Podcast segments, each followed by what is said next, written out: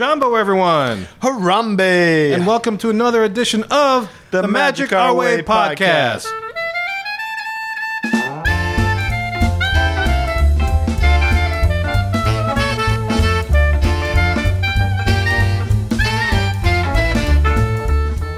Ah, oui, oui, oui, oui. Ah, French fry. Crouton. French onion soup. Mademoiselle. Yes.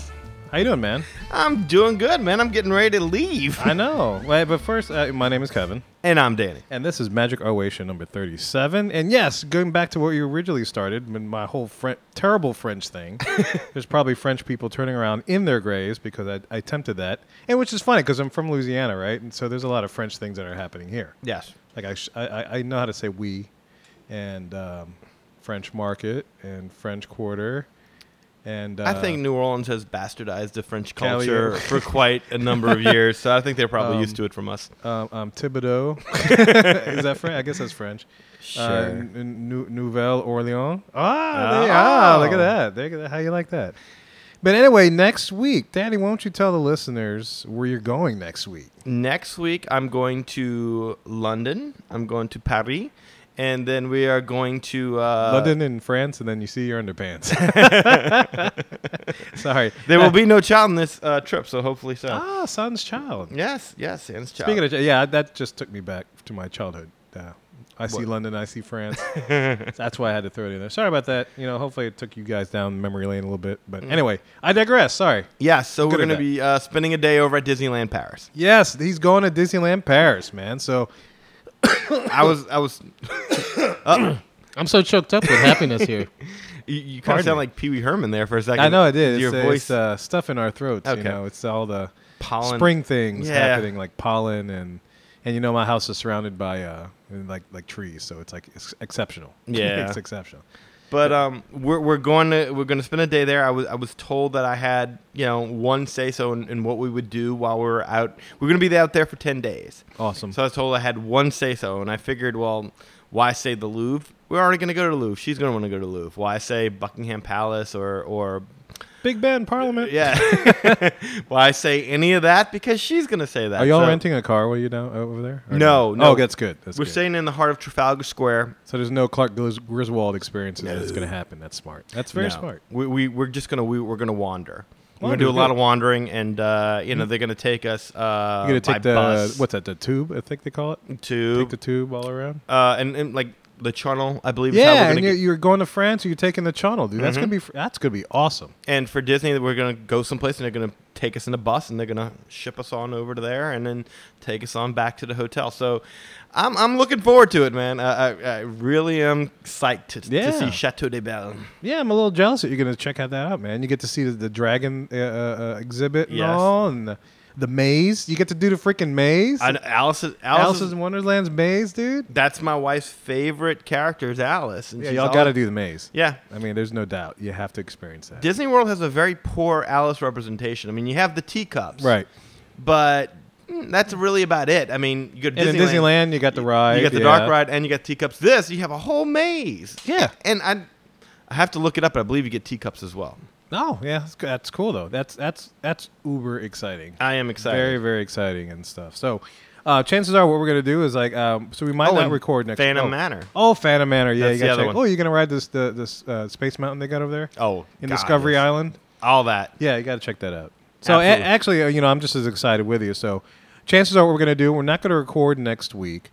Because he's out of town. If we do record, it'd probably be just me just rambling about something short. I don't know. I might have something to say. But next week, I plan to work on our Skype technology. Not that you guys care, but it's going to help you get a better show. Because we're always looking to do better shows, to plus things, just like Walt would have done. So we're going to work on I'm going to work on the Skype thing while Danny goes and plays in Paris. And London. And it's a research trip. I won't be playing. It's a research trip. Yeah, it's all about strictly the podcast. Work. It's for you guys. But yeah, so I'm going to work on the text. We can get some other guys on the show and everything else from around the country. Get some of you people, our listeners. I'm sure everybody's got opinions on Disney, this, that, and the other, and just really want to voice it. I want to be the podcast that guarantees everybody in the Disney fan universe a voice. So if you got something to say, maybe you don't want to say it out loud. Like maybe you don't want to Skype it with us. on the show, maybe you want to write an email, you can email us, magicourway@gmail.com, and we'll read it on the air for you and respond in kind. Or you can shoot us a Twitter, Facebook, and all that kind of jazz. Well, I'll get into all that later. But I just want to make sure you guys know that, yeah, we'll always give you guys a voice. We won't shun any of you guys, regardless of how big we get. I always will try to respond to every tweet, follow that we get, and everything else, message, as soon as I can. But, you know, I have a feeling that you're kind of making a little subtle jab at a certain well-known Disney podcaster. Yeah, we're not going to get into that. Yeah, we can get into that later, much later, when we confirm the second email has not gone through or whatever else. But anyway, that's okay, because we're doing our own thing. But, you know. Can they just send out a message to one particular person right now who should be listening? Who's that? We won our book. If we don't get our book, there will be hell to pay. He's not listening to the show. He might be. He has to check and make sure we're real. Oh, okay. Well, yeah, man. We want our book, man. We'll check it out. And if we don't, we'll do a good review. And if not, well, we don't get a book. We'll do an honest review. Yeah, I'm sure it's a great book. But I'm not going to get into it because I might spill the beans. Okay. We'll leave it as a surprise for the listeners or whatever else. But anyway, so yeah, you're going to Disneyland Paris, and I just confirmed that I am definitely going to Disneyland California in June. First 2 weeks of June awesome. We'll be out there. Yeah. So I'm visiting family. You know, they get to see our kids because our California family hasn't met any of the kids, and so we're going to be headed out there sometime in June. Spend like 3 or 4 days in Disneyland, maybe probably like 3 or something, or something like that. Because they're still going to be in school. That's the cool thing. Yeah, the only problem is that you're going right there in the heart of summer. Yeah, well, that's okay. But, the weather's usually much better there than it is in Florida, yeah? You know? Oh, yeah, no, the weather's fine. It's just the crowds. Well, my cousin, like first 2 weeks in June, they're still in school. Like the state's still in school. They go school later than West for some reason, I guess. I don't know why. We went there in, like, I want to say early June, late May, and it was pretty... It probably around Memorial Day, though, huh? Don't remember. I wonder if I catch it anymore. Because we're going, like, exactly the first 2 weeks of June. I'm sure we could go look at old episodes and figure it out. But, I mean, it was still very, very packed. I mean, don't get me wrong. Yeah. I'm sure it wasn't, like, capacity. Like, a lot of times you'll see summer... It was like Disneyland had to turn away people because they reached capacity. But it wasn't like that, but it was still pretty packed. Yeah. So anyway, I'm psyched for that trip. Yeah, packed or not, it's gonna be great to be on property that piece of property. My kids are gonna love it. We're gonna try to get use our DVC points for the Grand California if we can do it, if it's available. I mean, that's the only DVC resort out there, so it'd be kind of tough to get last minute, especially if it's not my home resort. But we'll see. I'll give it a shot. And if not, my cousin said she has a friend that works for Disneyland that might be able to hook us up with some cast member discounts at one of the hotels. You know, I wouldn't mind staying at the Disneyland Hotel. No. Because like I said, last time I stayed at the Disneyland Hotel was before that refurb that you actually got to experience when you went. So, and from what I remember that show, I forget what show number it is, but maybe we should start a wiki so I can reference. This is a show we talk about Disneyland, his trip out to Disneyland. But anyway. That hotel is one of my favorites, if not my favorite hotel, the Disneyland Hotel. I remember the pictures that you sent with the sconces and everything that was in the room. Just looks incredible. I mean, it looked great before, but it looked even better now. Yeah. Like when you sent me the pictures then. So. Yeah, man, 2 Disneyland trips, not the world, but we're definitely going to other Disneyland properties, and we're looking forward to doing that. I know next Mardi Gras, I'm headed down to the world, and we might head down again for our own little podcast thing. You know, if time allows us, money allows us, wives allow us. There's that only thing. Speaking of DVC stuff, one of our listeners, Lee, he has a travel agency as well. He's actually down at Aulani, Disney's Aulani Resort in Hawaii at this moment in time. And so he's been not tweeting. He doesn't do the Twitter thing, but on Facebook he's been posting pictures of his experiences there. And hopefully we'll get a little report from him a little later on subsequent shows about what he thought about Aulani and everything else. So Lee, if you're listening, we look forward to that. And that should be really interesting because that's definitely one place I want to visit. I want to check out Disney's Aulani. But anyway, I think we've rambled on enough. We did a 10-minute intro. Just about. It's about 9 minutes in. Let's go and head on to the queue.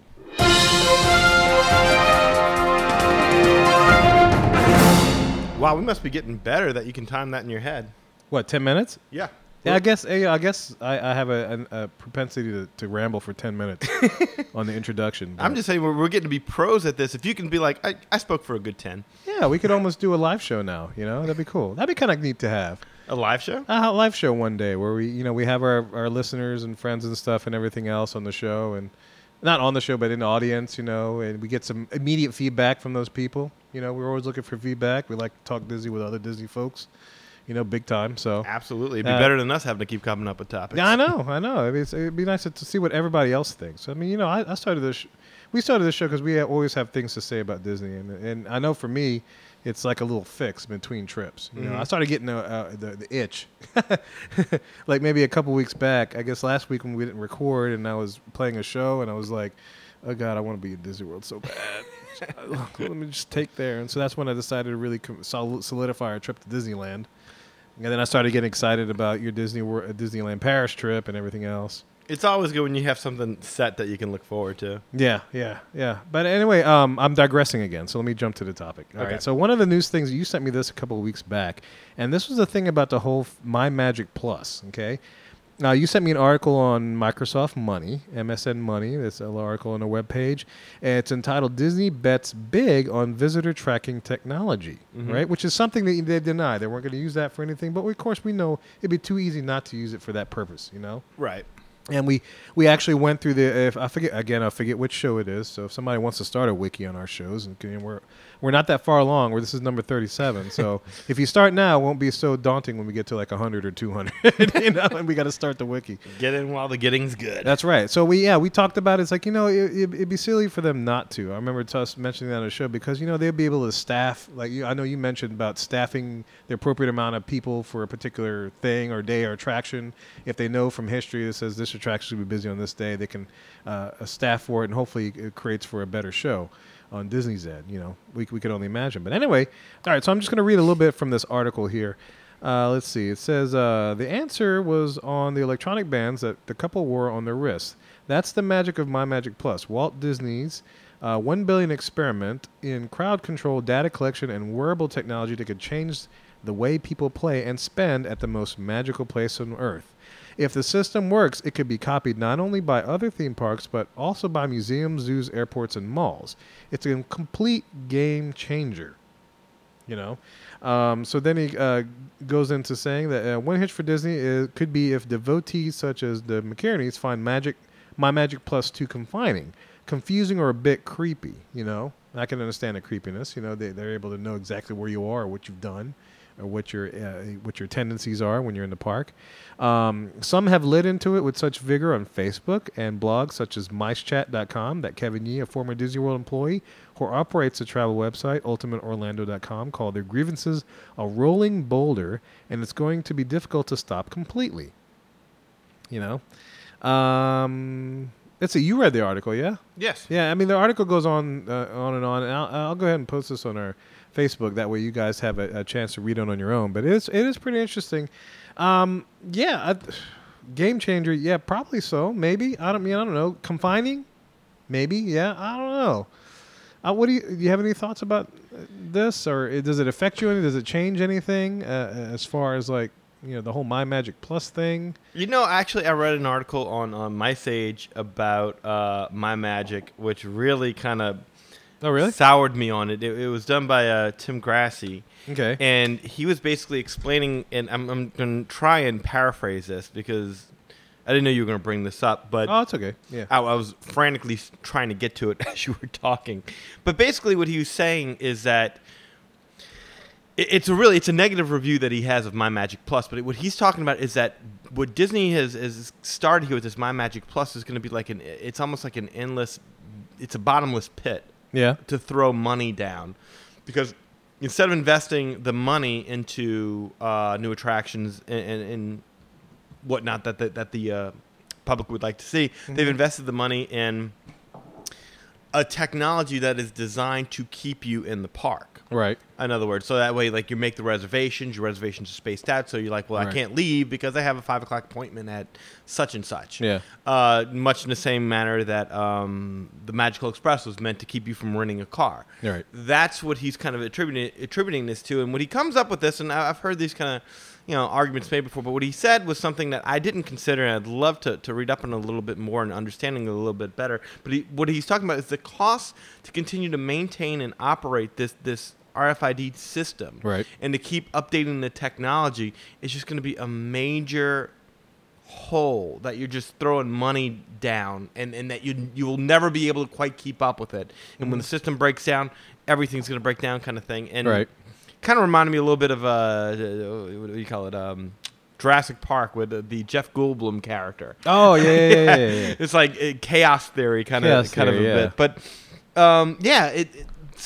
it had me kind of rethinking the whole, because I never thought about it from the amount. I thought, like, you know, they spend this money, they get the system up and working, that's fine. I never thought about the cost of maintaining this system, right? And so I don't know. I kind of thought the My Magic Plus thing was a good venture to go ahead and spend that kind of money on, because of the possibilities that I think could arise out of it. But if it's going to be that much, if it's going to take that much out of their budget to go ahead and continue to keep this going, I don't know. I've kind of soured on it just a little bit. You know, I was listening to some other podcasts and stuff, and they were talking about how like FastPass Pluses and all that. You know, they're thinking maybe they're headed towards where maybe if you stay like a higher priced resort, or like a moderate, or like a value, like the amount of fast passes you get might be attributed to how much money you spend on accommodations, I guess. You know, like if you stay at the more the expensive ones, you get more fast passes.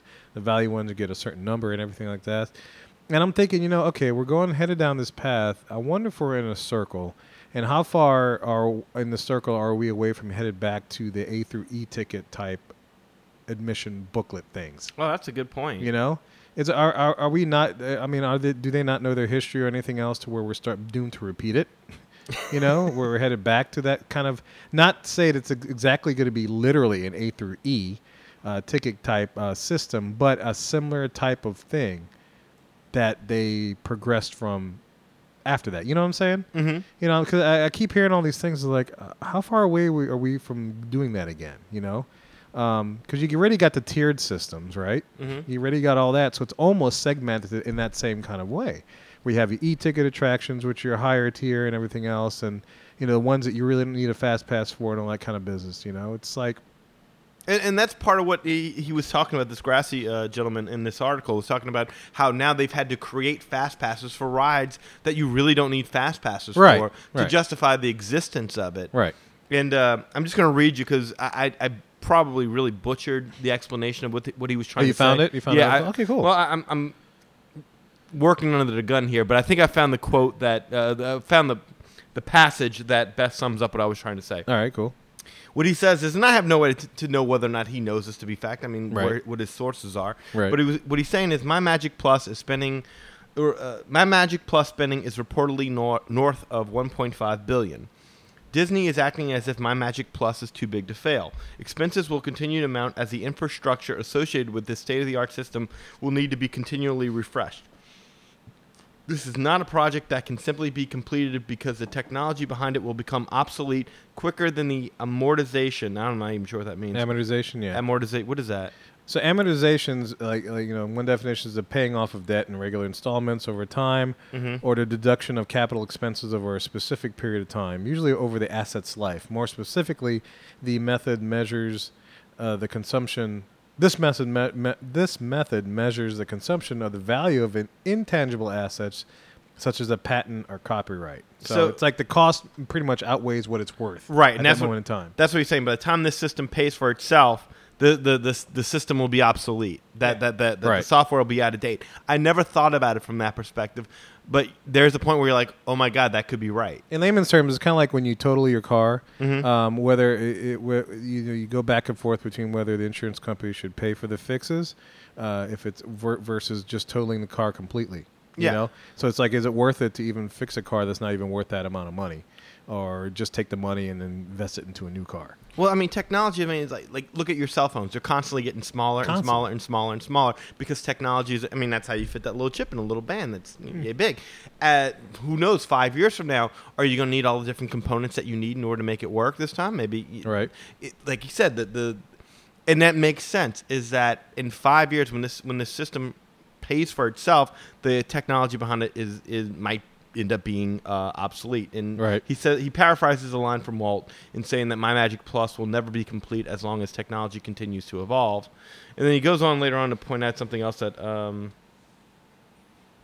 it's possible Disney considers My Magic Plus obsolete after 5 years. However, it seems unlikely. It's more likely that the components of Next Gen are not generating revenue at the same rate as the amortization Am I saying it right now? Amortization, yeah. Amortization of the components itself. This means that Disney is potentially faced with the continual replacement of next-gen related infrastructure that cannot pay for itself. Right. While this occurs, any additional spending on new attractions that was not already approved has been halted until a revenue stream is derived from Next Gen. This is where, you know, so this, when this article came out, I mean, that's the first real pause I had to say, okay, forget about them spying on me and knowing where I'm at. Once I'm in a park, they already know I'm in the park. I don't care if they know which ride I'm on. Right. This kind of stuff does scare me. Right. That makes sense. I mean, it's tough to see. Is there an? I guess my only question would be like, is there an out if they, or where do they go from here? You know, rip it all out and put the paper tickets back. Yeah, I know. It's like then I asked a question. Is like, you know, would you like them to have spent the money on this to enhance your experience, or would you rather them invest it back into the parks to enhance your experience? You know what I mean? You invested back in the park, no doubt. Yeah, I probably would have picked the second, mm-hmm. you know, instead of, I mean. And that's what his article stems from. He's like, the basis of his thought pattern is that Disney's attributing their growth to, and I already closed out the window. Yeah.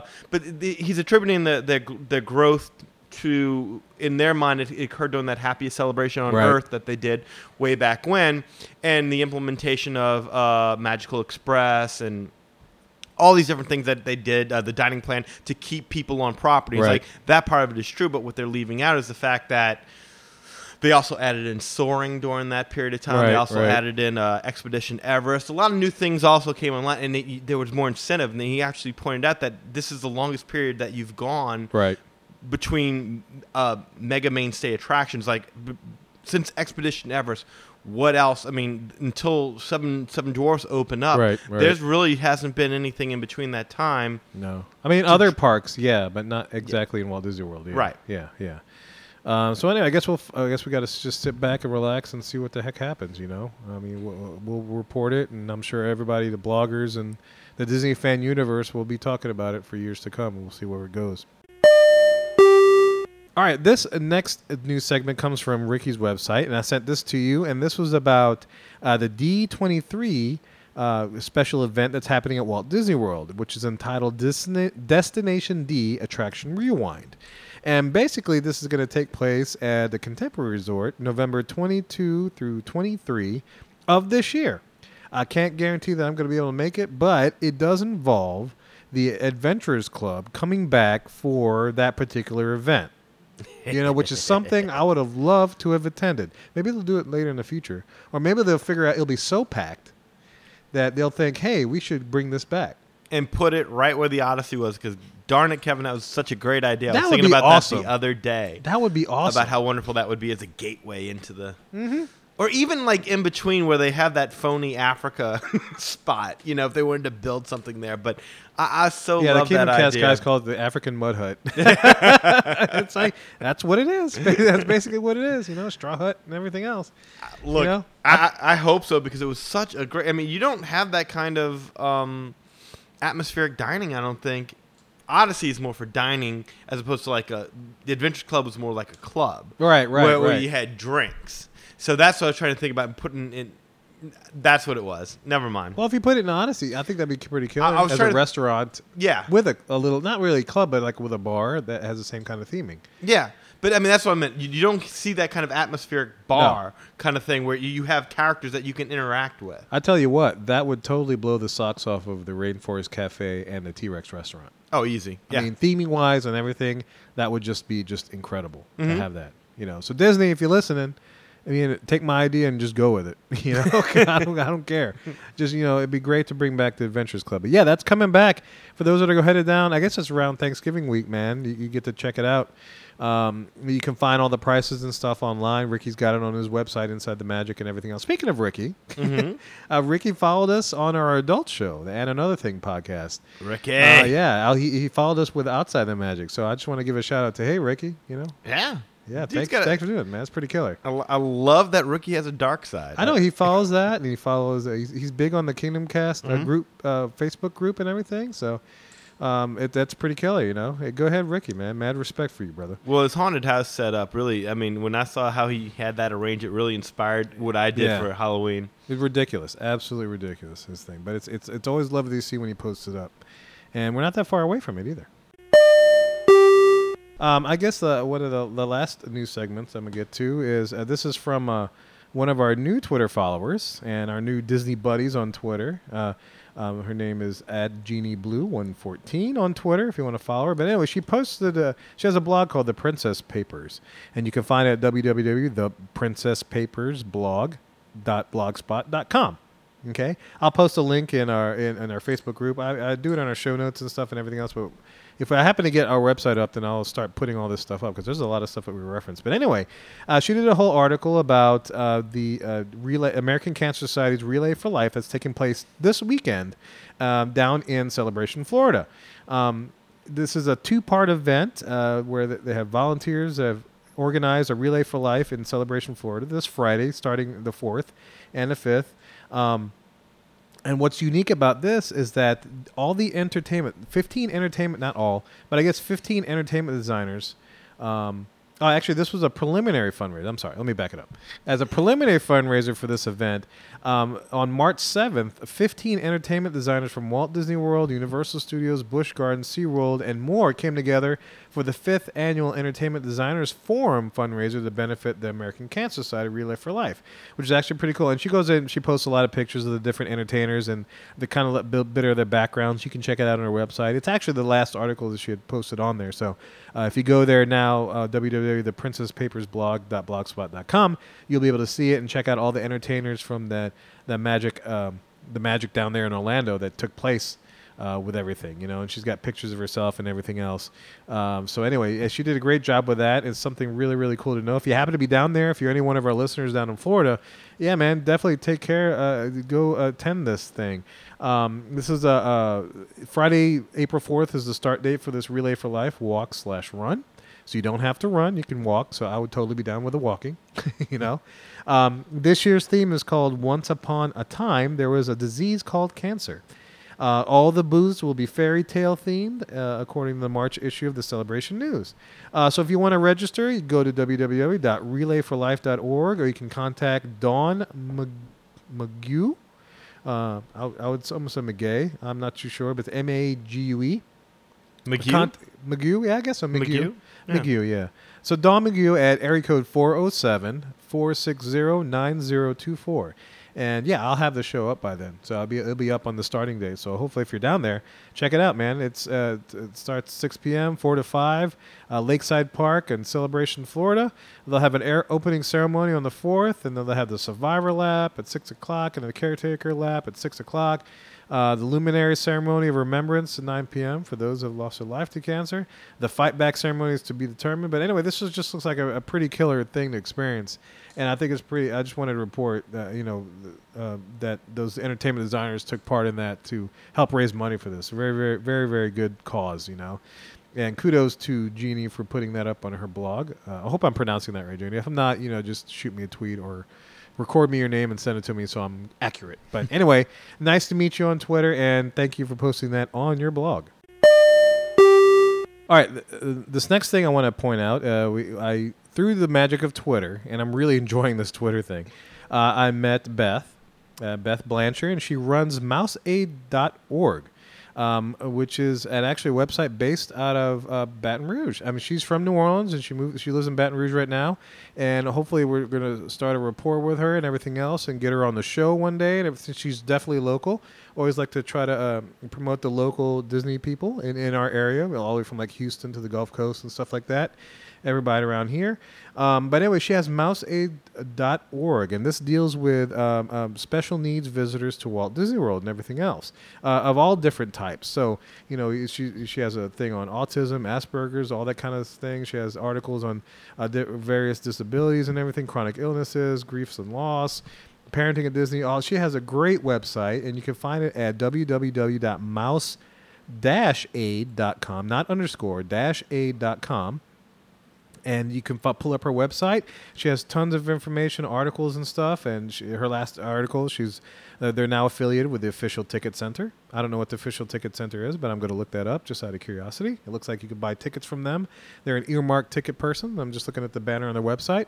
But anyway, yeah, if you're in that particular situation or you just want to learn more about it, we're hoping to definitely establish a report of her because we'd like to report more on those particular situations. We've been talking about traveling to the world with our little ones and mm-hmm. babies and infants and everything else like that. And you know, of course, those are definitely special needs. And then there's other special needs that we want to make sure that, you know, every Disney fan gets a chance to have their hands on. So I really want to kind of bring that more into the forefront as well. So Beth, hopefully you're listening, and I'll definitely reply to your email and everything else, and we'll definitely establish a rapport, and hopefully we'll get more reports about traveling to the world. Maybe it could be like maybe a monthly segment or something where she comes in and talks about what's happening, you know, because it would be interesting to see how all the like the new DAC cards, you know, disability access cards and all right. that kind of stuff. I forget what the name of it is now.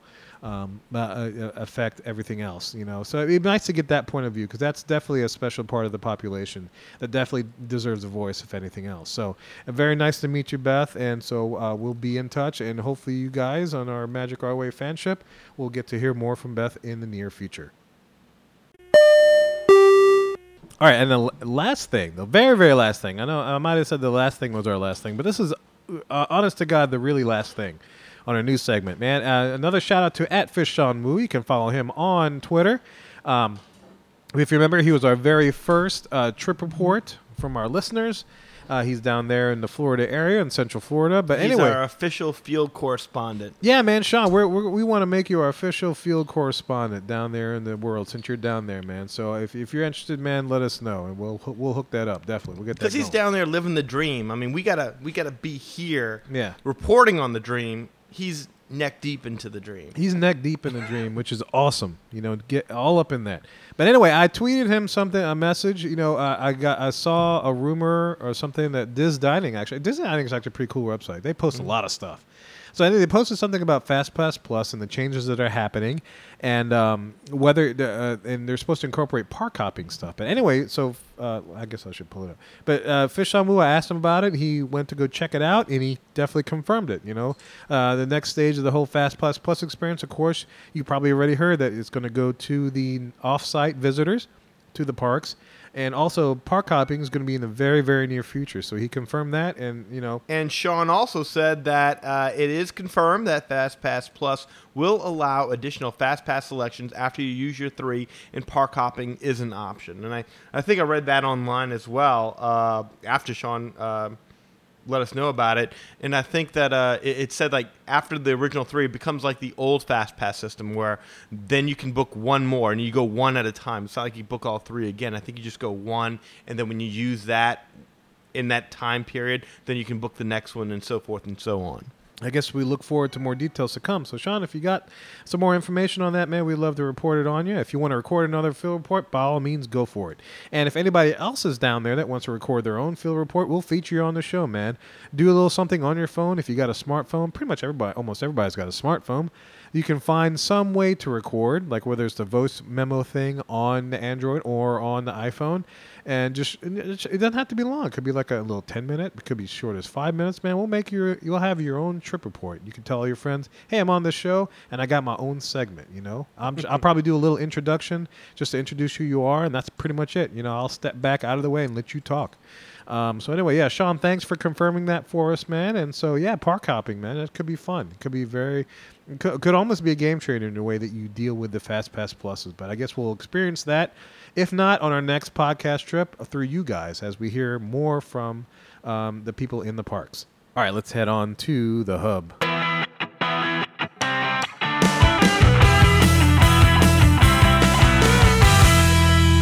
One, five, XI, 1,000, K. What's that all have in common?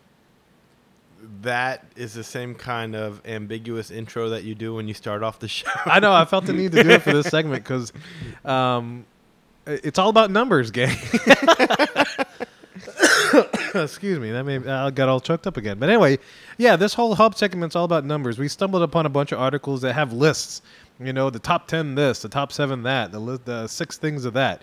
So I figure we got 3 things that we're going to discuss here, you know, that from different various sources and everything else that we found interesting. So we want to kind of bring that to the limelight. And no doubt some of you guys may have seen it. If not, we'll post it on our Facebook and everything else. But this is from Cracked.com, this first list. And this is entitled, The 6 Things Nobody Tells You About Working at Disney World. And some of y'all may, this has been going around Facebook, some of y'all may have seen it. I haven't really seen it as much. I stumbled upon it once and might have been gone. But I definitely want to talk about this. But anyway, number 6, Epcot is full of drunks. You know, on every major holiday, people are shocked that the parks are crowded. The worst job in Disney World is the Magic Kingdom Toll Plaza on Christmas Day. People have driven from Ontario to do the Magic Kingdom at 10 a.m. But oops, we hit capacity at 9 a.m. and there's no more room in the parking lot. But the option is left. What option is left for these people but Epcot? You know? Okay. So he goes on to say, you know, usually they'll go there and, you know, there's a lot of drinking going on to relieve the stress of the days and everything else.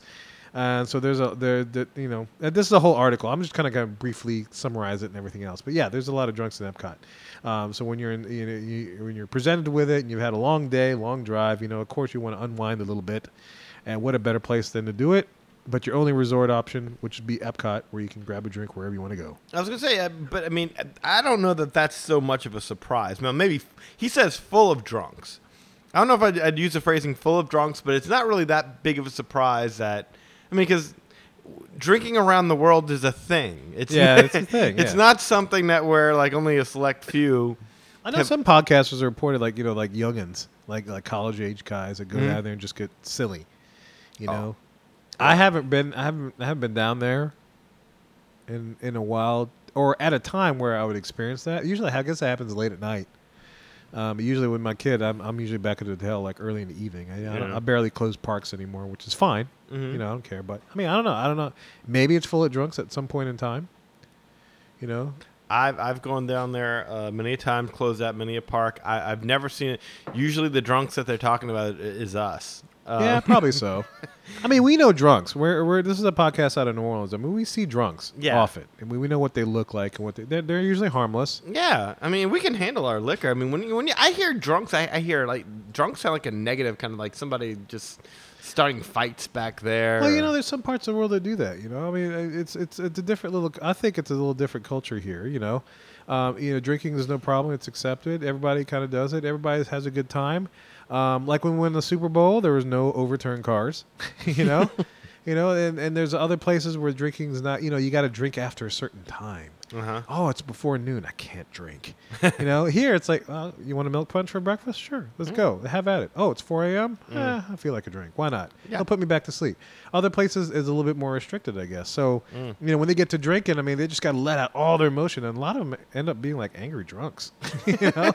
So maybe it could be. I mean, I don't know. We live in a unique culture here in New Orleans to where it's like, you know, drinking, no big deal, whatever. And, but no, everybody just kind of has a good time, and everybody's kind of relaxed with it. You know, it's just part of what we are. You know, I mean, we're drinking right now. We're doing the podcast. Well, we're very friendly drunks, and from the standpoint that when you drink down here, I mean, and anyone's been to the quarter, been on Bourbon Street during Mardi Gras, understands that. A lot of silliness comes from the tourists, though. I'll tell you what. But the locals, you know, you come out in Metairie, we're all drinking, but we're all having a good time. Yeah, but I'm talking about, like, what happens on Bourbon Street during Mardi Gras when people are drinking. You won't see that going on in Epcot. Yeah, you definitely won't see it in Port Orleans either, even though they do have the balconies. They do? Yeah. Well, I mean, you know, they got the simulated Spanish wrought iron railings and stuff, so it's suitable for said activities that happen during Mardi Gras in New Orleans. Mm-hmm. You know, but I mean, anyway, so that's that. Moving on. Let's see. Number 5, the costumes are hell.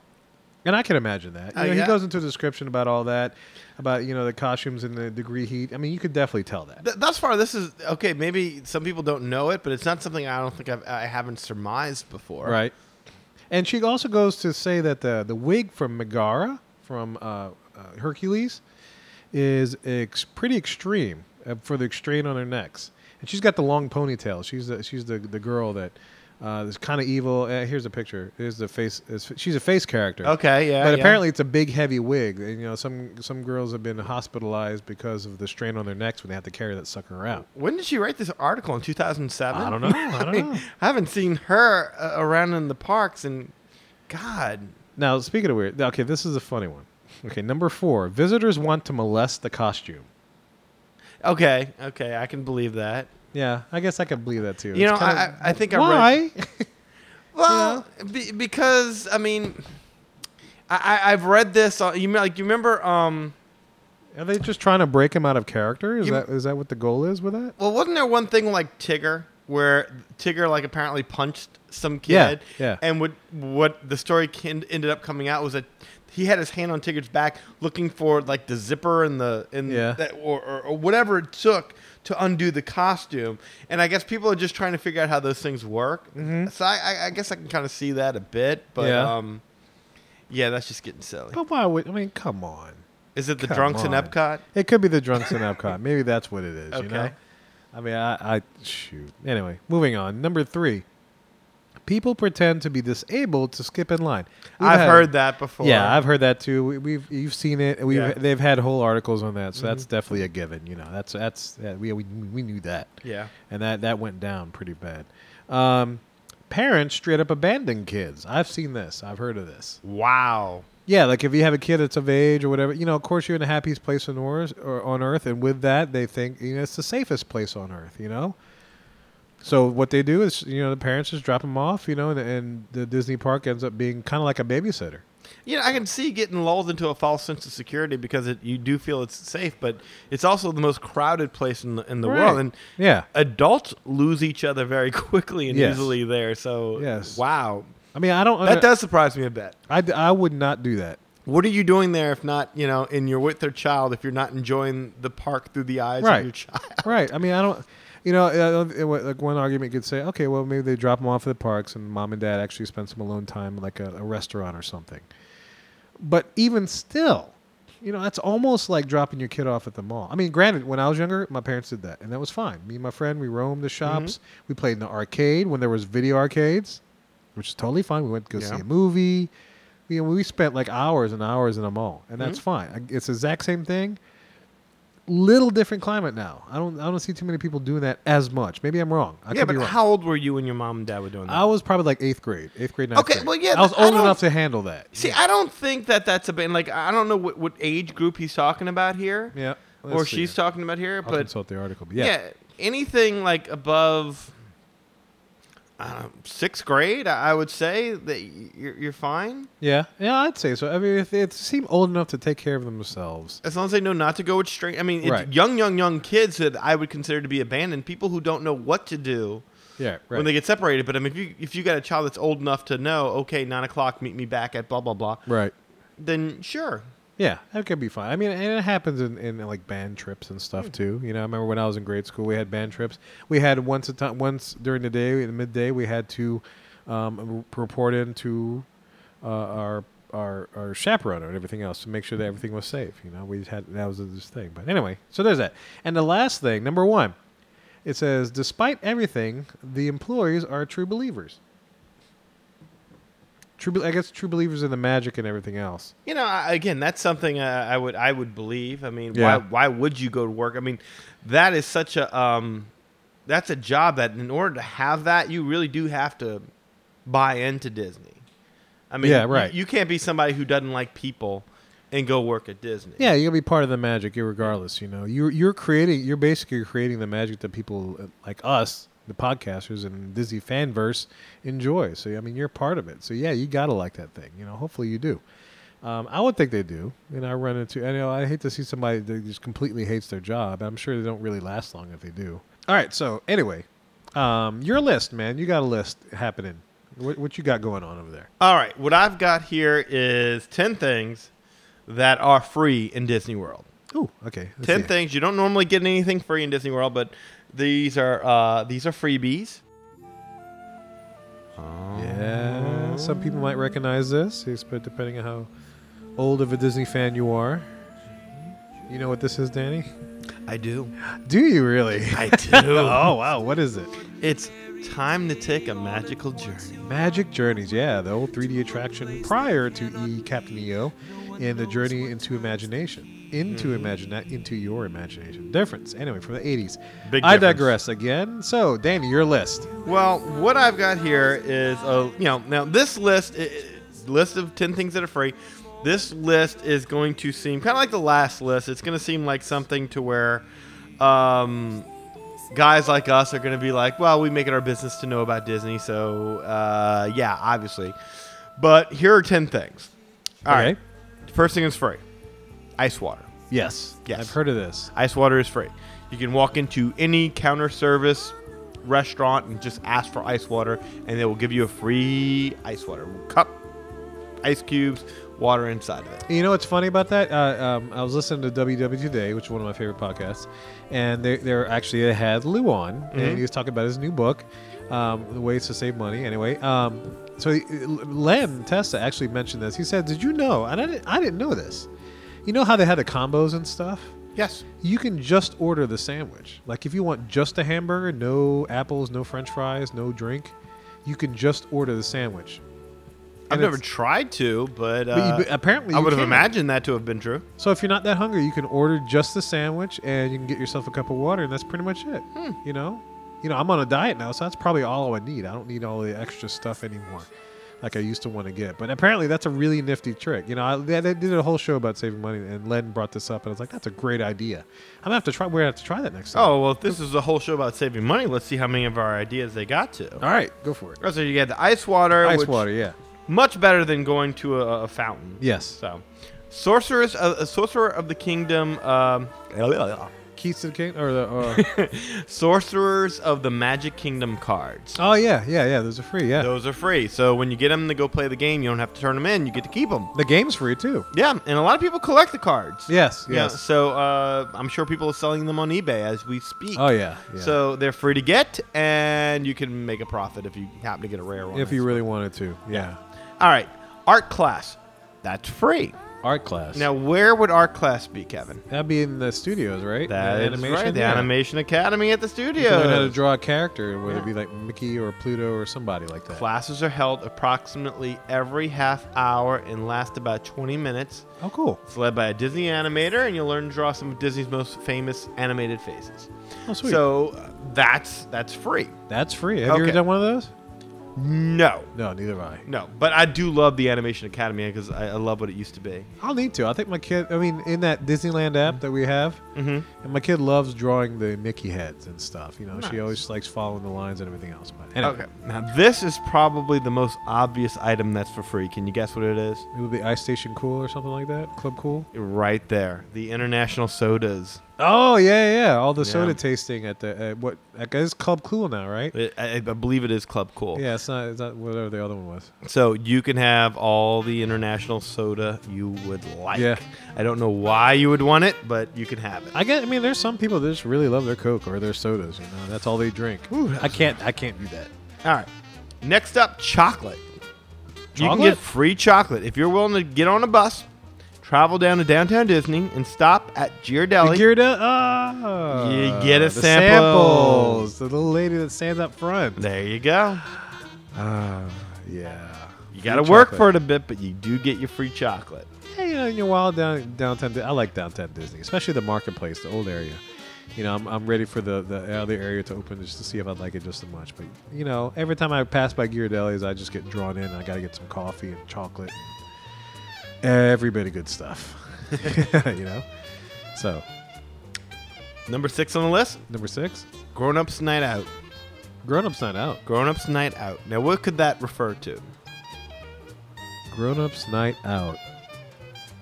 Does this have anything to do with the babysitting service, Disney? No, that they charge for that. No, it can't be that. It's not that, but if you can get a babysitter, you can attend this. Happens nightly. Grown-ups night out.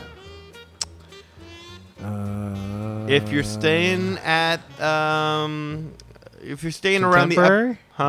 No. You're staying around the Epcot area. That whole resort loop over there with the Yacht and Beach Club. Oh, Boardwalk? Yeah, the Boardwalk.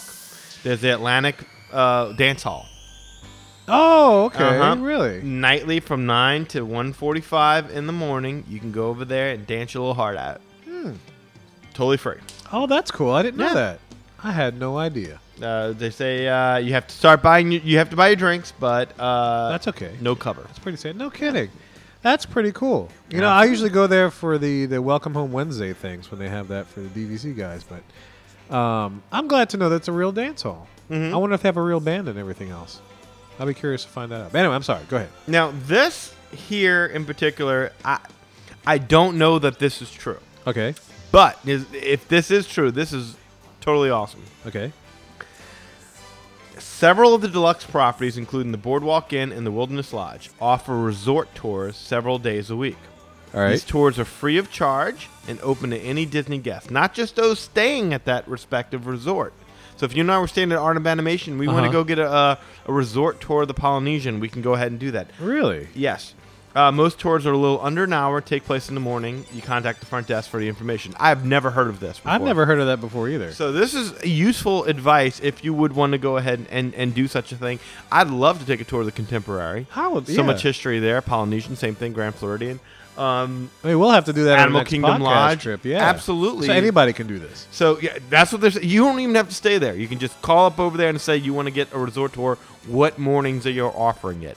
This is a totally new thing to me. I've never heard of this before. That could be interesting. So that in and of itself makes this list worth it because this is now in the back of my mind. Right.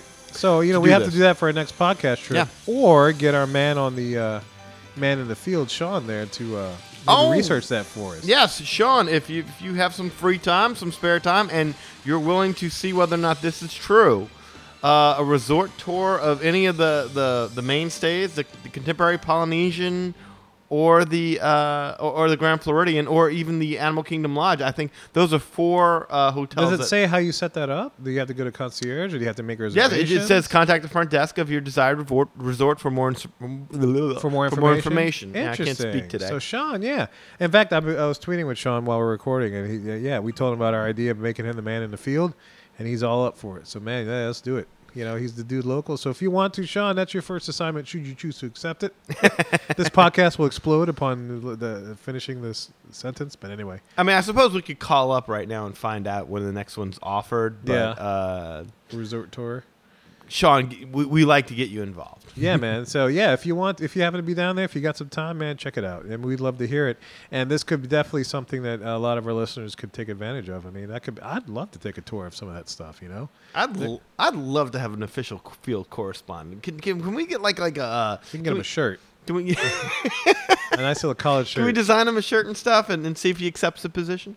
Yeah, we can figure that out. All right. Yeah, we can figure that out. We have a man in the field. All right, number 8, celebration. Oh, go ahead. I was about to say, and then Lee's our travel agent. So Lee's our.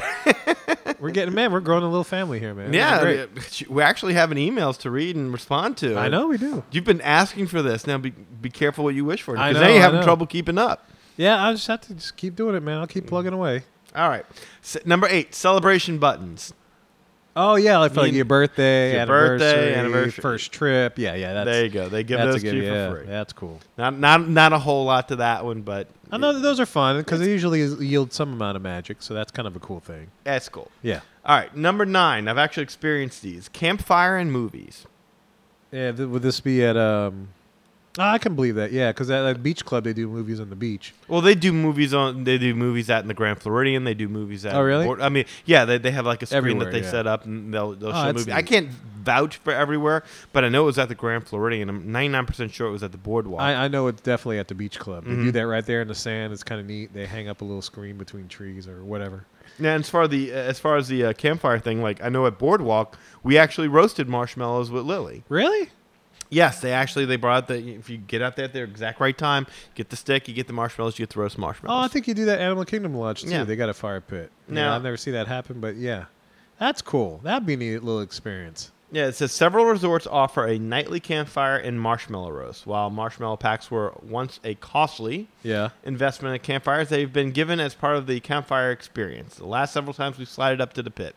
Very S'more cool. Kits seem to be the thing of the past now, but you're free to pick up a couple of graham and graham crackers and chocolate bars to add to the fun. S'more kits are a thing of the past? Yeah, I don't remember us getting a s'more kit. I just remember us getting a marshmallow. And I love s'mores.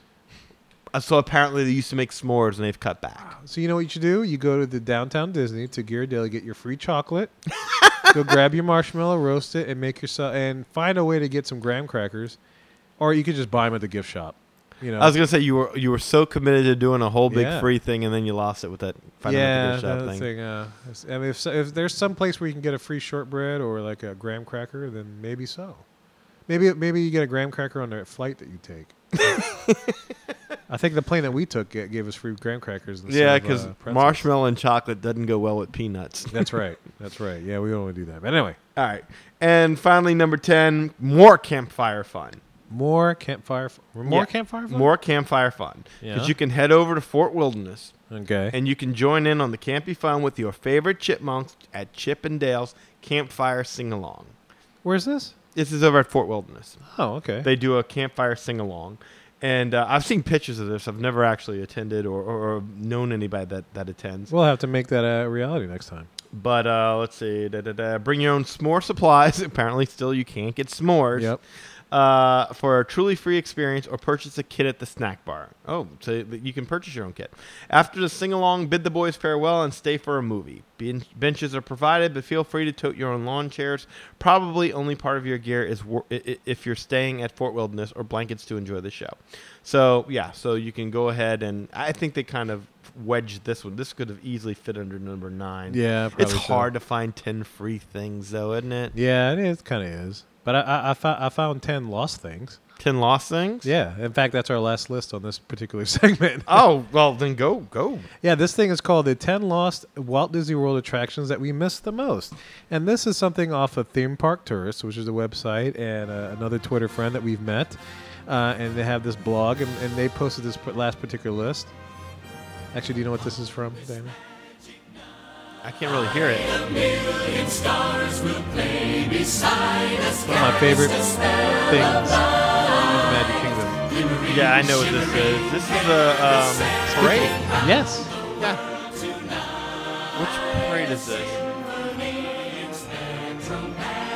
Spectrum Magic. Yeah, you said it. I started playing that because that's one of my favorite lost attractions. I love Spectrum Magic. I love that parade. Yeah, that was a cool one. That music makes me happy, and the floats were just unique at the time, you know, following. It's just, I miss it. That would be on my list. But anyway, this is a list from themeparktourist.com. You can check that website out. It's a very good website, and they have a mobile version as well. It's very, very good. But I'll go ahead and I'll just kind of read the ones that they list, and we'll kind of comment on them. The first, number 10, and they're going backwards, of course, is the Skyway in the Magic Kingdom. Yes.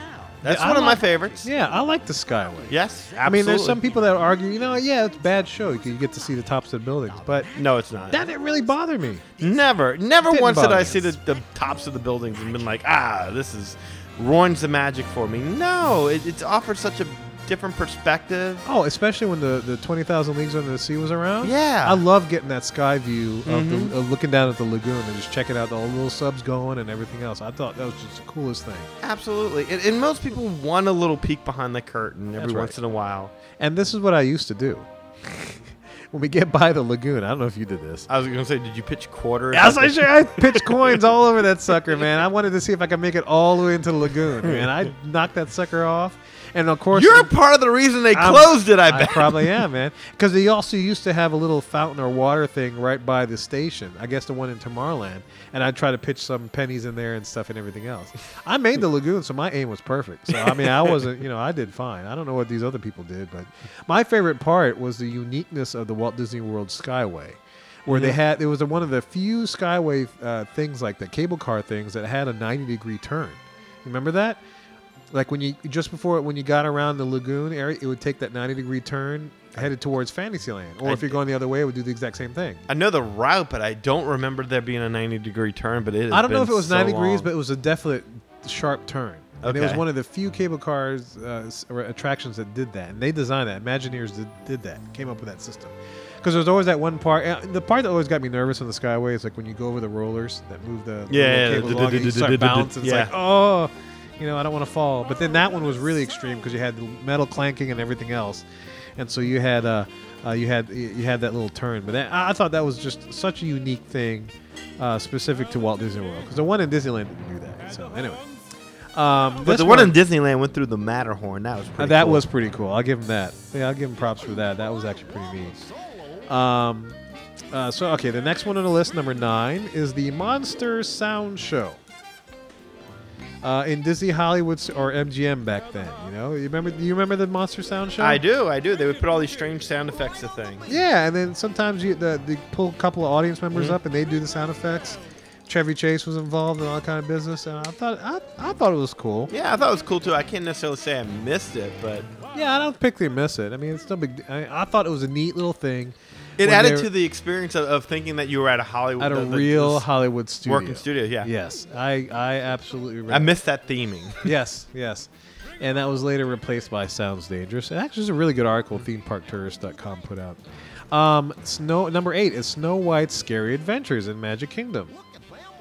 I don't know about that one. I mean, it's one of those things where I did enjoy the ride, but it's one of those things where, you know, how can I miss you if you haven't gone away? I don't know. It's been gone that long for me to be longing for it just yet. But yeah, I can see that being included. Yeah, I can see that being included too. I mean, that was a unique little attraction where you're sitting in mine cars and you follow the little track and everything else. It was cool.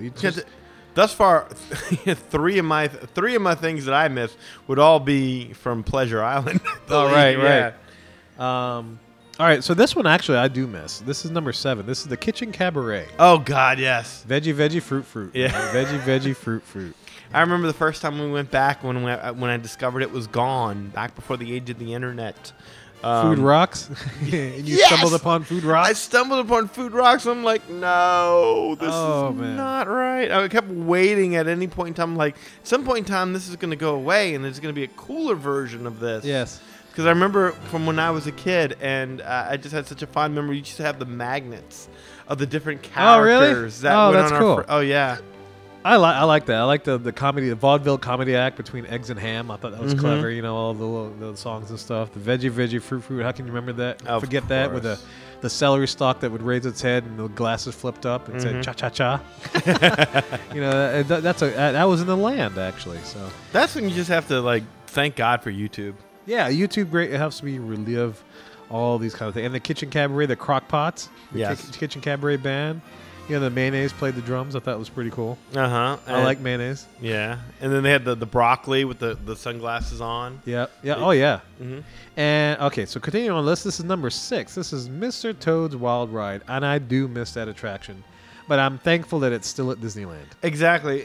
This one's kind of one of those ones where I remember riding it, and then I remember riding it again when we were at Disneyland and just appreciating the fact that it's still in existence. So it's lost its convenience factor to us Walt Disney World fans, but it hasn't lost out of the country completely. Yeah, and I'm trying to say. And quite frankly, when you ride that second time around, you kind of realize, okay, as a kid, I overblew what it was in my mind. Yeah, but it's one of those things where you got so much space back there. I just can't imagine why they just need to do away with something which is such a favorite.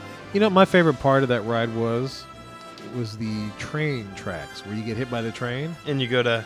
I thought, to hell and stuff down below, and I thought that was such the most amazing effect ever. You know? And I remember getting stuck in it once. We got stuck and the train kept on hitting us, you know, and that's when I realized, like, oh, it's just a light on a track moving forward. That is the coolest thing, you know. The little optical effects. Yeah, the little optical effects and the little bumpy-to-bump that you take because to simulate that you were riding on a train tracks and everything. I thought that was the coolest thing. But anyway, moving on, this is number 5, the Wonders of Life Pavilion at Epcot. I don't miss that. I'm okay. I miss the idea of there being the other pavilion that had stuff going on, but I hated Body Wars. Yeah, I didn't mind Body Wars. It made me queasy. I liked all the different little attractions that they had in the Wonders of Life. Cranium Command, General Knowledge, all the little rides and activities and stuff. They had little pedal bikes where it's like the faster you pedal through the parks. Video, the health food counters that they have and everything else. I thought that was kind of neat. You know, you can get like a a salad, alfalfa sprouts, all that kind of business. You know, I was looking at some of this kitchen cabaret stuff, and I don't know if I ever told you about this, but did I tell you that if you go on the backstage tour, yeah, you get to meet Bonnie Appetit. Are you serious? Yes, you do. Oh. You get to work her animatronic figure. Like still? Yes. Well, I can't testify for it. It's been like over the last 5 or 6 years since we've done it, but when we did it, yes, you could. Oh, nice. We'll have to check that out. We'll have to do a tour in our next podcast thing. Yeah. Because I've never been on a tour, and so, you know, whenever we do these things, I always like to do things I never have done. Unlike the supposed resort tours, these cost money, though. Yeah, that's okay. You know, just meet Bonnie Appetit. Sure, yeah. Why not? All right. Maybe cool. Sorry about that. All right, so next is the Living Seas at Epcot. Yes. Yeah? The original Living Seas, you know? I do remember Seabase Alpha. Yeah. Seabase Alpha. And we talked about this at length on a previous show about Seabase Alpha and the Deluge in the pre-show and all that kind of stuff. Yeah, it's just that's just a great ride. I like you know the sign when they had like the waves crashing against the sign and everything else. I thought that was a really, really cool effect. Do you remember that? I mean, you walk up and you see the Living Sea sign and the rocks, and this is the sign. And then every now and then you'd have waves crashing every so often, like it was splashing up against the rocks and stuff. They don't still do that with the seagulls? I don't know. I don't remember. They might.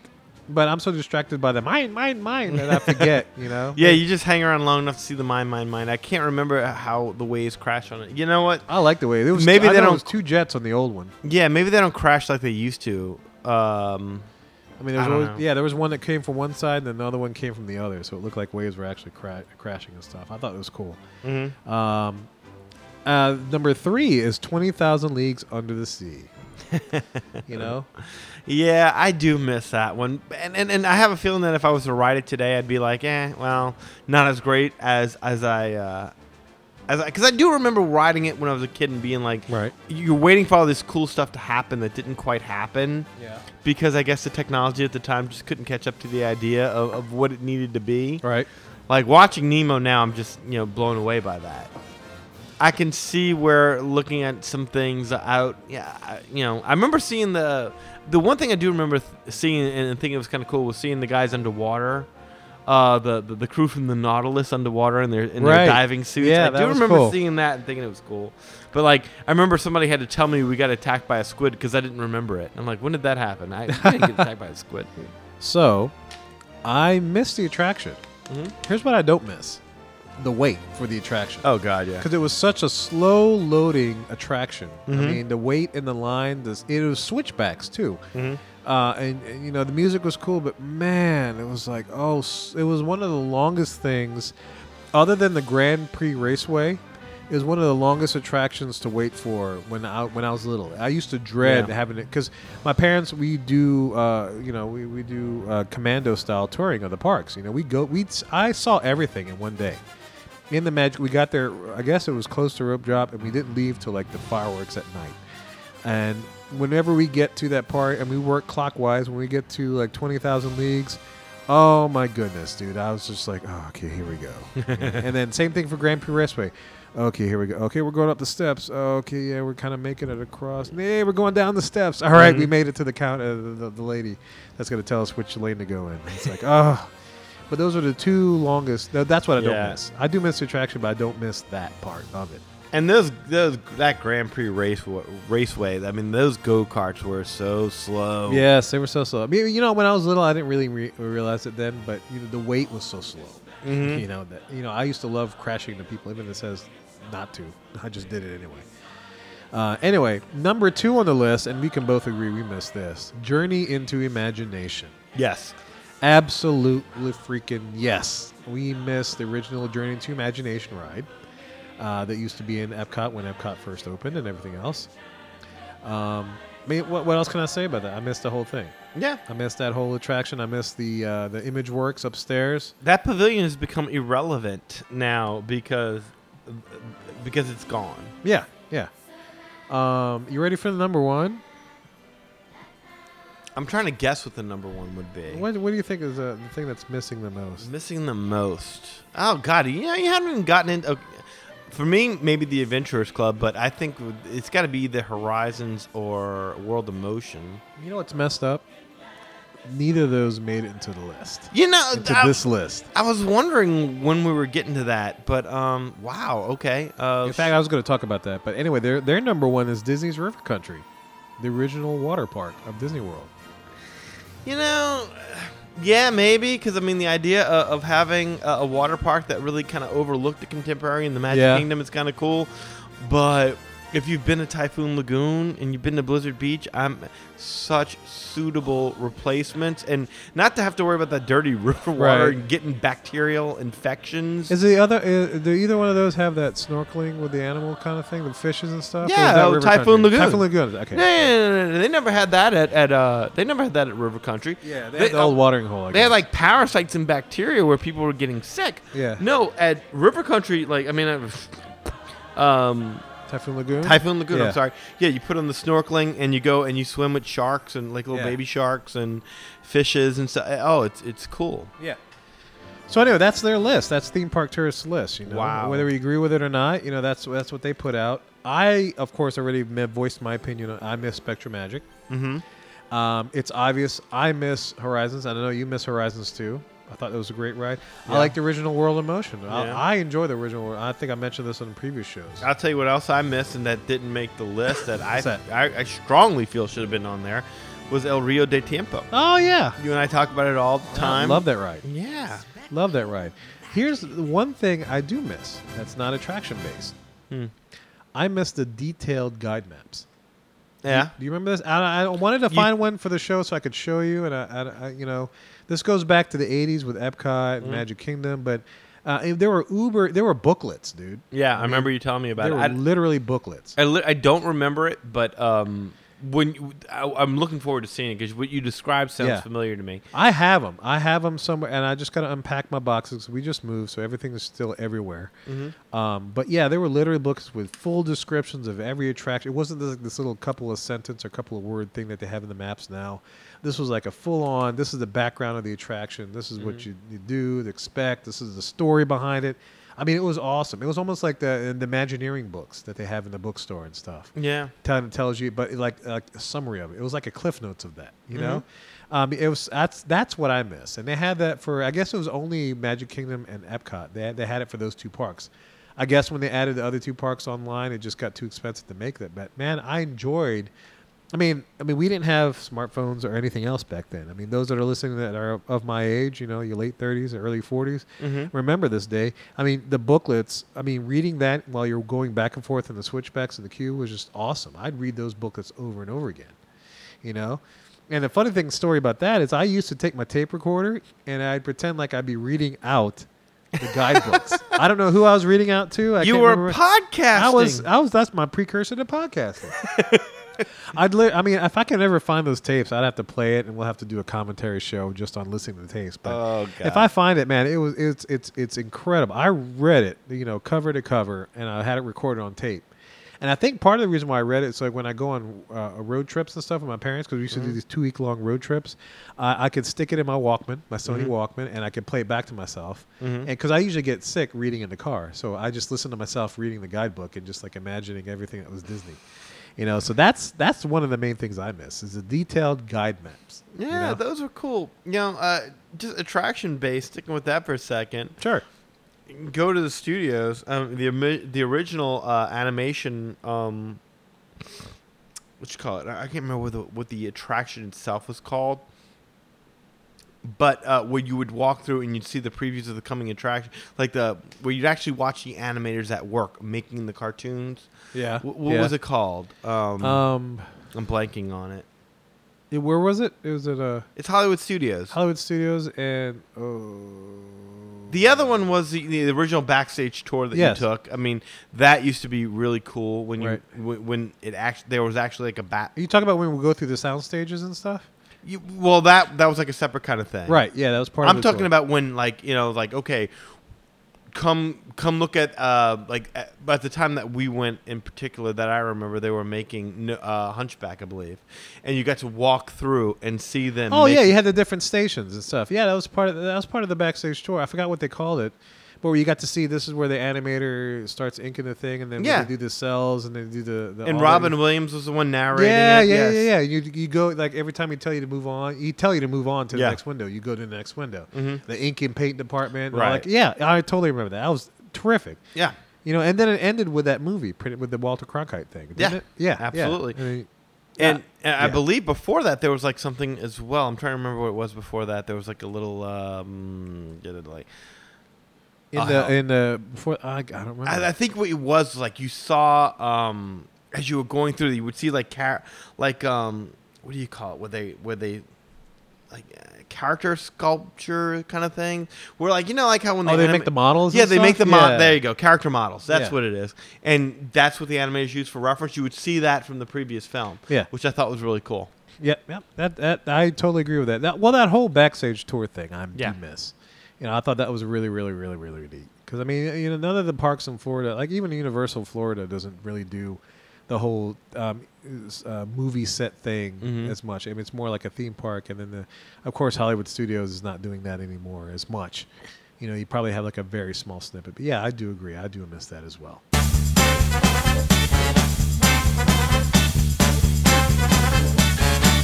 All right, gang, as before, every week that we decide to record, I send out a tweet and I also post a message on Facebook. If you have any questions or anything that you want us to address on this week's show, to send it to us. And this week we got one, of course, from Lee, Lee,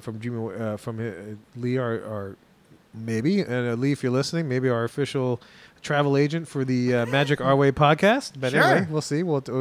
Since we're pitching Sean to be our man in the field. Official titles. Yeah, while we're doing official titles, we might as well get our travel. I mean, every show's got their own travel agency, so we might as well try to get our own. And since Lee's been one of our biggest fans, you know, and Lee's got his own little thing, man, let's do it. Man. Lee, we'll talk. Your people will call my people. And I don't really have that many people, so it'd be probably just me. Anyway, I digress. He sent us our question for this evening, and it says, do you use a travel agent? If so, what do they do that you can't? Or don't like to do yourself? Advantages or disadvantages to using the service? So travel agent. I've used a travel agent. Have you used a travel agent or anything to book Disney trips? Have you? Yes. Do you remember who you've used or... Not off the top of my head. Was it like a Disney earmark travel agent, or was it just like a regular travel agent? No, it was a Disney earmark travel agent. I'm trying to remember the name of them. Well, I remember that. I used Mouse Fan Travel, of course, Becky Mankin's business, because they're one of the first travel agents that I've discovered on my when I first started listening to Disney podcasts. I mean, I always heard their name, so I decided to give them a shot.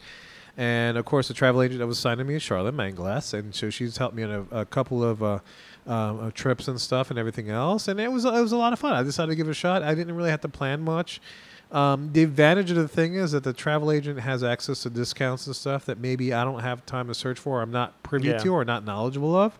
Be Our Guest Travel was the one I was thinking. Be Our Guest Travel? Yes. Oh, okay. Be Our Guest Travel. Who is that? That sounds familiar. Yeah, I've used Mouse Fan Travel, and you know it was good. I told them this is what I wanted, and they got everything all set up.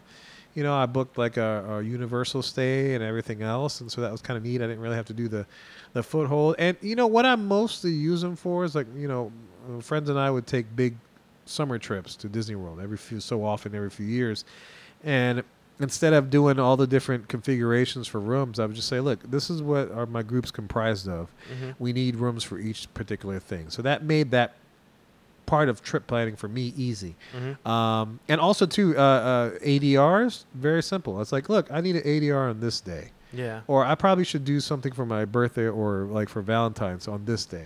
And she would say, all right, this is what you got. Boom, boom, boom. That's like, all right, give me that. And she would book it, send me the confirmation number. I was done. I didn't really have to do it and search for it on my own. Because, you know, sometimes, and this happens with the podcast, I get really, really busy or I barely have time to do anything. So that's a couple of the things that I enjoyed using a travel agent. Now, that's not to say I still love doing it myself. But granted, there's still some price points and things that I'm not too knowledgeable of. Like the pin code things, I've yet to get a pin code. Or if I've got a pin code, I have no idea where to find a pin code, you know, those pin code discounts. So and that's been my experience with the travel agent. So I mean, that's what I'd use them for.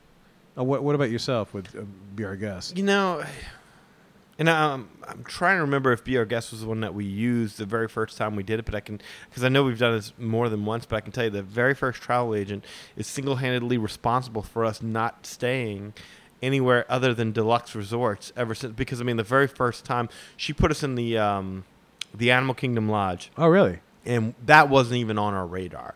We were hoping to stay at the moderate, and she was able to get us a price over at the Animal Kingdom Lodge, and it was just such a spectacular experience that we've never wanted to go back. Once we did it, once she kind of put us there, yeah. we never went back to going to stay at moderate or value, which now you and I, after having seen what they're doing, especially with Art of Animation, right. We're actually talking about now regressing a bit and going back to staying at that value, but without a travel agent to really kind of, because we didn't know about, getting deals or when the times were to go travel. I mean, because that's when a travel agent is of most, like, once you've been doing it for as long as we've done it, mm-hmm. you kind of get a sense of when the deals comes out, where to look for the deals. You have no idea about moderate season, value season. Right.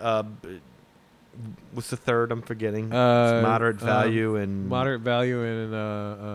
high freaking busy season. Yeah.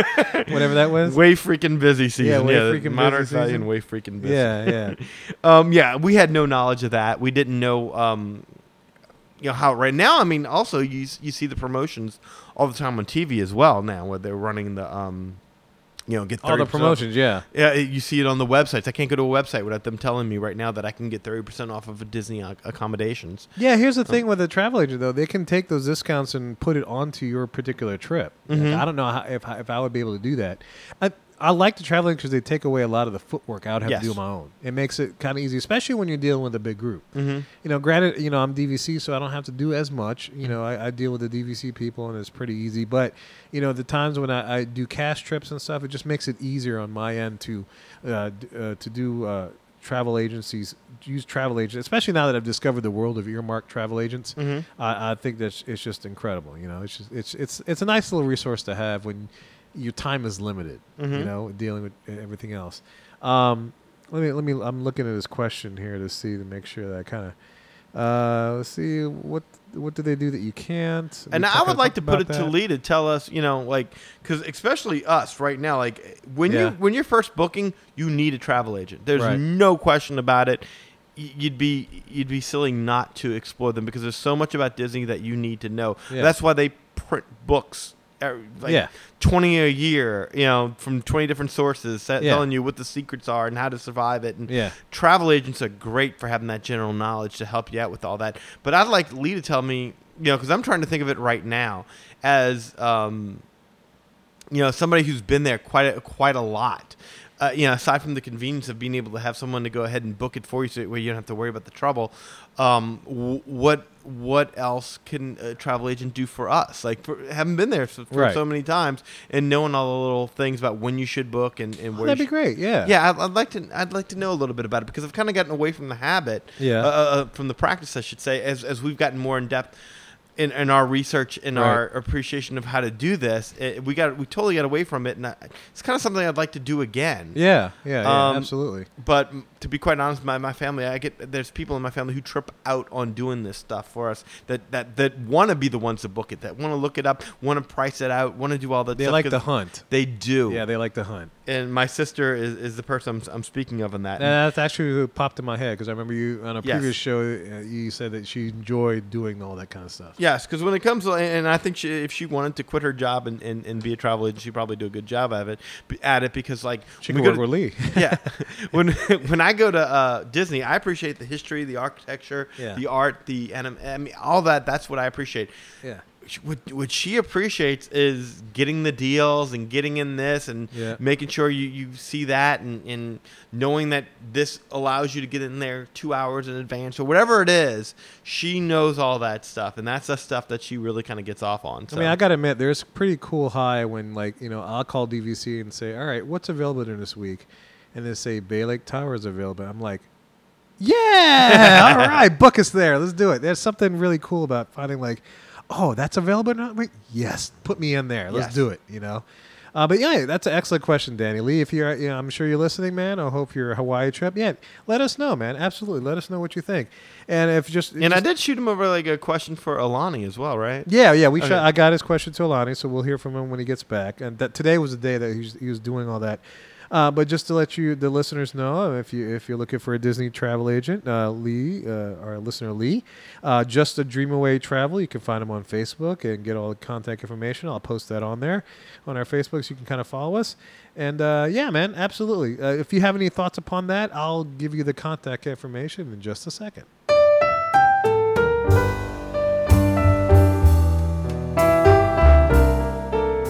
All right, Danny, so we know what that music means. We're eating sushi. We're eating sushi, and we're using the bathroom and everything and just relaxing because we got to move on to other things. But anyway, that means that's the end of our show, gang. Maybe that's a little too much information. I'm sorry. Mm-hmm. But that's the only thing I'm thinking about right now is food and everything else. But anyway, yeah, if you want to, I'll do this real short, you know, because I'm sure everybody that's listening to the show has heard it. If you want to get into touch with us, email us at magicourway@gmail.com. Again, that is magicourway@gmail.com. We read all our emails. You know, both Danny and I will catch them. We'll reply to them as soon as we can. Beth, I still got to reply to you, but I got a long email, so I want to take some time to really sit there and email you so we can get that rapport going. Also, too, you can follow us on Facebook. Like our page on Facebook and like our page on, not like our page, I guess follow our tweets. Yeah, follow us on Twitter and everything else. You know, I've been hanging around on Twitter, enjoying that whole thing, meeting all of you. It's been a lot of fun, you know, to meet a lot of more people in the fanverse and discovering all the things they contribute, like the blogs and the podcasts, and I met some other travel agents and stuff, and stuff. So that's been really fun. Find us on Twitter at Magic Our Way. Facebook, look for us, Magic Our Way Podcast. Also, too, you can listen to our show on Stitcher. You know, download us on Stitcher or iTunes and everything else. You know, if you like our show, leave us a review and a rating. You know, that helps with the search engines and stuff. So when people are looking for Disney podcasts, our show pops up amongst the elite, you know, like Ricky's show, you know, Inside the Magic, and Kingdom Cast guys and Disney After Dark and all that kind of business. So, yeah, if you like it, just helps us out. You know, we thank you very much. And we don't ask for money, but that's all we ask is for a good rating. Right. So anyway, did I forget anything? I think that's pretty much it. Now, I just want to tell listeners that if you're listening and you know Kevin loves this new Twitter thing, Monday is Kevin's birthday. Oh, yeah, there you go. Yeah, you can wish me a birthday on Twitter. Make sure to go ahead and tweet him, tell him happy birthday. Give them lots of love on Twitter. That's right. And 9 times out of 10 on the Magic Our Way Twitter, it's me doing all the tweeting and stuff because I'm kind of hooked. It's kind of fun. Yeah, you know, I had to delete the Twitter account. Yeah, it was just going nuts on your end. Yeah, it was going nuts on my end at inappropriate times. But that's how active Kevin has it on Twitter. So. Yeah, that's pretty. So I try to hit it like once or twice a week and everything else to catch up with everything. So I guarantee we'll give our Disney fans a voice through our show, however you want to do it, through a vocal podcast, or you want us to read your emails. Or I will even interact with you through our tweets. But anyway, so that's our show. You know how to get in touch with us. If you've forgotten, just rewind the show just a couple of seconds, and I'll give you that whole spiel again, just like I delivered it. But anyway, my name is Kevin. And I'm Danny. Magic out.